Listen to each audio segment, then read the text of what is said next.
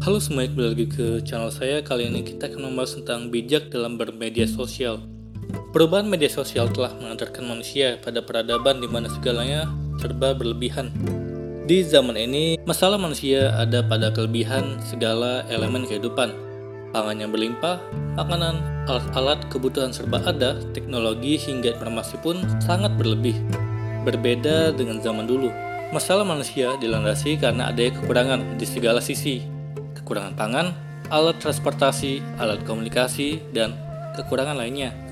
Dari masalah berlebihan ini akan menyebabkan kecanduan karena berbagai kemudahan di zaman serba ada ini. Pada zaman dulu, obat-obatan masih sangat langka ditemui. Saat ini, orang-orang bahkan banyak yang kecanduan obat-obat terlarang. Begitupun sebelum ada media sosial, Informasi hanya dapat ditemui di radio, televisi, dan koran cetak saja. Sedangkan kini informasi sangat banyak sekali, sehingga berserakan di mana-mana, termasuk di media sosial. Salah satu solusi untuk antisipasi fenomena ini adalah memilih gaya hidup minimalis. Gaya hidup minimalis merupakan gaya hidup di mana kita mengarungi semua hal yang berlebihan dalam hidup serta fokus pada sedikit hal yang benar-benar penting atau bermanfaat buat kita.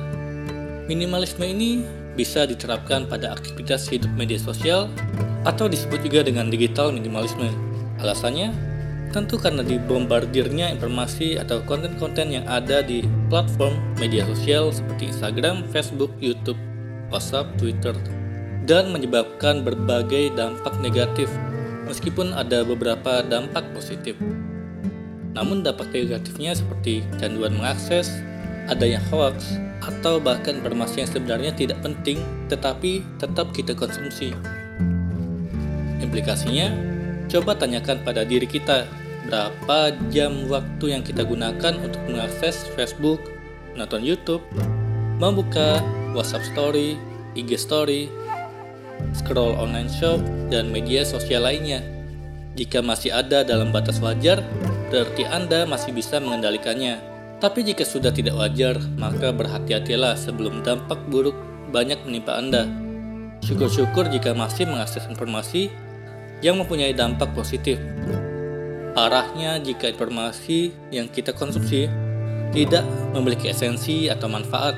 Dengan demikian, untuk mengatasi masalah tersebut, kita bisa menerapkan gaya hidup minimalis di dunia media sosial kita.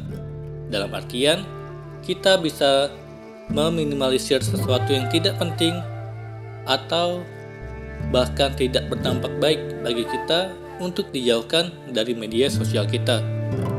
Semoga ini bermanfaat. Sekian dan terima kasih.